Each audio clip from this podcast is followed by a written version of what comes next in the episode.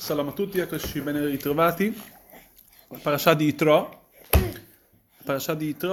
che tra l'altro in questa parascià è menzionato i 10 comandamenti, ovvero quando Dio diede la Torah al popolo ebraico.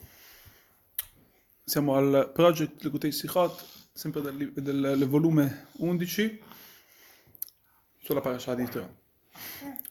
La parascià si chiama Yitro. Molto interessante, perché questa parasha a cui si riferisce i 10 comandamenti è chiamato col nome di Yitro.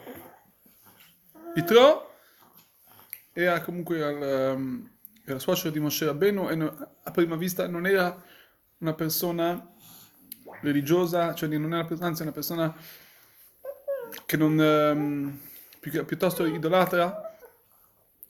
Vediamo che dopo che è stata data la Torah, Yitro a un certo punto si è avvicinato alla Torah, grazie a Moshe, quando ha sentito i miracoli che il popolo ebraico ha passato, i miracoli dell'uscita dell'Egitto, della spaccatura delle acque. Yitro si avvicinò all'ebraismo. E questo viene raccontato su questa parasha. E questo concetto è un concetto principale nella nostra parasha. Ad ogni modo, noi sappiamo che il nome di una parasha ha a che fare con la parasha, con tutto il contenuto della parasha. Quindi, in questo caso, nella Torah, la Torah viene nominata col nome di Yitro. Yitro è un idolatra, è una persona che non aveva a che fare neanche con la Torah e le mitzvot. Come si fa? Come la Torah fa a nominare una parasha col nome di una persona del genere? Cioè, vediamo, anzi, la parasha non ha mai dato un nome, la Torah non ha mai chiamato una parasha neanche col nome di Avraham, per esempio, neanche col nome dei nostri padri, neanche col nome di Moshe Rabbenu, e dà così tanta importanza a Yitro. Cioè, una domanda che è superfacente, cioè una domanda che subito ci si deve porre.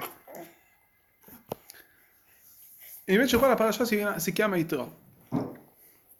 E la domanda che dobbiamo ancora più rispondere è: qual è il legame con Yitro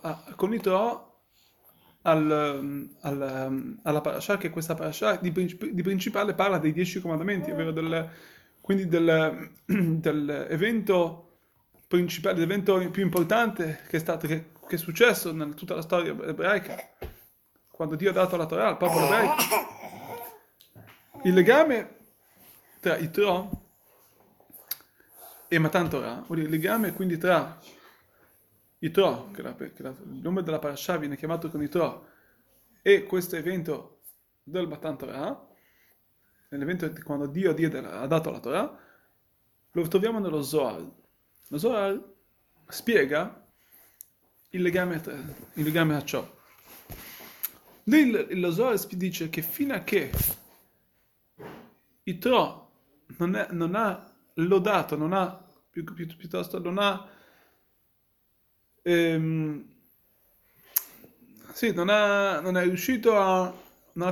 la grandezza del Signore, non è venuto incontro a Kadosh Baruch Hu, la Torah non è stata ancora data.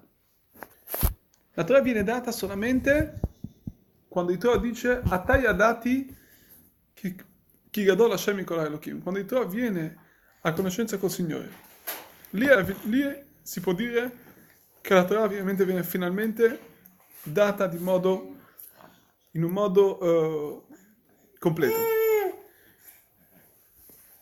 E lì non solamente viene data, quindi c'è una completezza alla Torah. Quando Yitro viene a conoscenza della Torah, vediamo quindi che c'è una completezza alla Torah, ma la Torah stessa si innalza con questo avvenimento. Vuol dire, quando Yitro viene a conoscenza della Torah, questo fa di modo che la Torah sale ancora più in alto,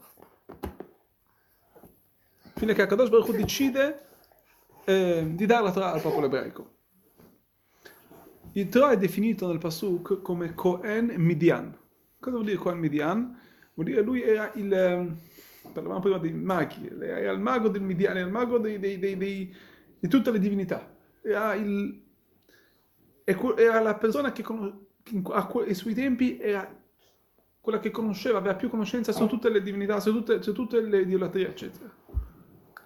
E su ciò ci sono due spiegazioni, su ciò, che era proprio il Sar, vuol dire di Midian, che si sedeva a capo del mondo, era proprio una persona molto importante in questo senso, proprio di knowledge, vuol dire di importanza anche di conoscenza. E la seconda spiegazione che era un comer, era come si può dire un prete per la idolatria, ma non solamente, non un prete per qualsiasi, non un idolatra qualsiasi, ma era colui, come abbiamo detto prima, è un conoscente su tutte le idolatrie. Quindi Yitro è il segno proprio di tutte le idolatrie del mondo che esistevano a quei tempi. Quindi questo viene a spiegare per quale motivo la Torah non è stata data fino a che Yitro lodò Dio, fino a che Yitro viene incontro a Kadosh Baruch Hu, fino a che Yitro venne a conoscenza di un solo Dio, di Kadosh Baruch Hu.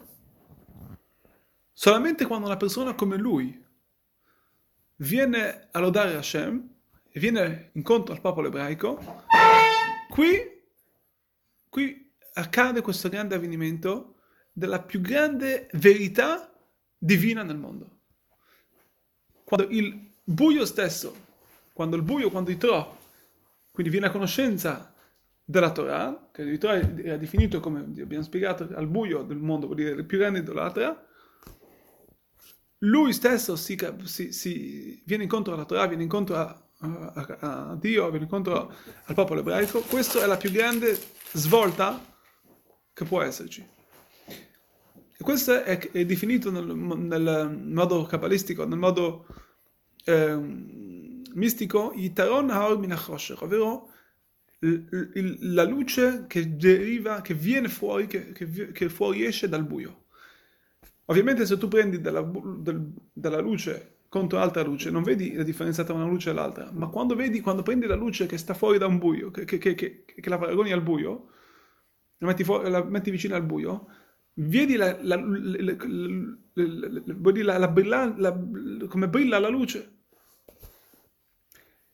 Quindi il fatto che Yitro si è avvicinato a Hashem, questa era una preparazione per ricevere la Torah. E qui vediamo la più grande forza della nostra Torah, l'essenza della Torah. La Torah esisteva già prima. I nostri padri, c'è scritto che fecero la Torah, eseguivano la Torah ancora prima che fu data. I nostri padri studiavano la Torah, in Egitto studiavano la Torah. Cosa quindi è accaduto? Cos'è che si è innovato nella Torah? È la forza che fu data al popolo ebraico di che cosa? Di elevare questo mondo materiale. Prima che fu data la Torah, non c'erano dei tefilin materiali fatti di una mucca, fatti di pelle animale, e che una volta messi non si potevano più gettare. Questo concetto è venuto solamente dopo, quando è stata data la Torah, ovvero di capovolgere, di prendere una cosa materiale e capovolgere una cosa e di trasformarla in spirituale. E quindi una cosa che a prima vista sembrerebbe che, come si può dire, che nasconde la verità divina, che nasconde il divino, questa è essa, trasformarla e santificarla a Kadosh Baruch Hu. E chi è che ha fatto ciò? Qual era la preparazione per ciò? Era Yitro.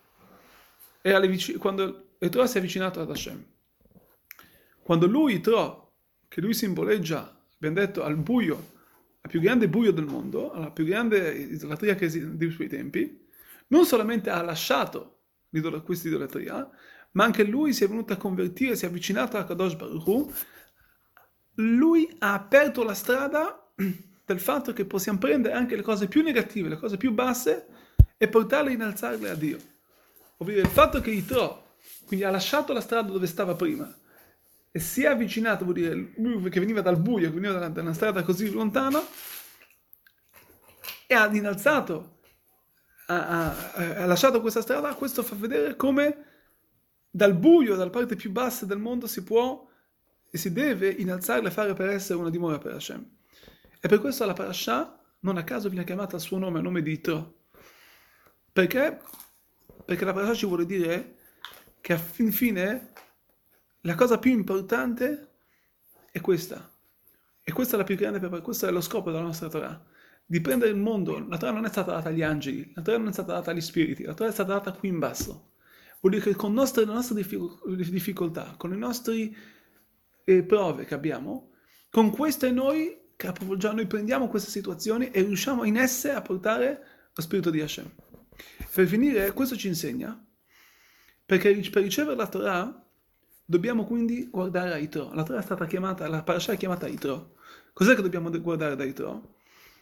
Dobbiamo vedere così come lui, che a livello più basso della tumah, a livello più basso della negatività, cose che hanno a che fare col mondo più materiale, più basso, è riuscito, ha preso esso, si è capovolto alla spiritualità. Questo è anche un ebreo, è per lui un insegnamento, che deve innalzare anche la sua vita materiale, ovvero il suo lavoro, tutto quello che lui fa a che fare con la vita, con il mondo, e esso portarlo a una vita, a un concetto, a una routine spirituale. Proprio le cose che noi abbiamo a che fare col mondo. In esse portare la Kedusha. E con ciò si apre il suo cuore e la sua mente per ricevere la Torah e portarla in se stessa. Per finire, non solamente non dobbiamo soddisfarci a ciò, quindi cosa dire? Cioè, non dobbiamo soddisfarci che la Kedusha, la santità di Hashem, sta solamente nei luoghi di studio, nel Betakneset, dove andiamo a pregare, o nei luoghi di, soprattutto i posti che sono santi, ma anche nei posti, anche nella nostra vita, anche quando noi abbiamo a che fare con le mitzvot, quando portiamo la Torah e le mitzvot, anche nelle cose della nostra vita quotidiana, allora saremo meriti a che cosa? Di vedere la vera luce di Hashem, ovvero il vero senso della Torah, di trasformare, come abbiamo detto, la materialità, di trasformare tutte le cose che sembrano ai nostri occhi materiali, ma questo è lo scopo, che in esse di portare la divinità, ovvero di portare la spiritualità per strada, quando mangiamo, quando ci corichiamo, quando ci alziamo, e allora il Chomer, ovvero la materia, si trasforma nello spirito, e questo è lo scopo della Torah, fino a che veramente vedremo che quando ognuno di noi si applicherà a portare lo spirito nelle cose materiali, nel nostro lavoro quotidiano, il mondo stesso si innalzerà, perché il nostro mondo è un mondo piccolo, ognuno di noi è chiamato mondo piccolo, Olam Katan. Quando ognuno di noi lavora su se stesso, questo trasformerà il mondo intero, e noi saremo anche luce per gli altri popoli, fino a che vedremo, se ci vuole, la venuta del Mashiach presto.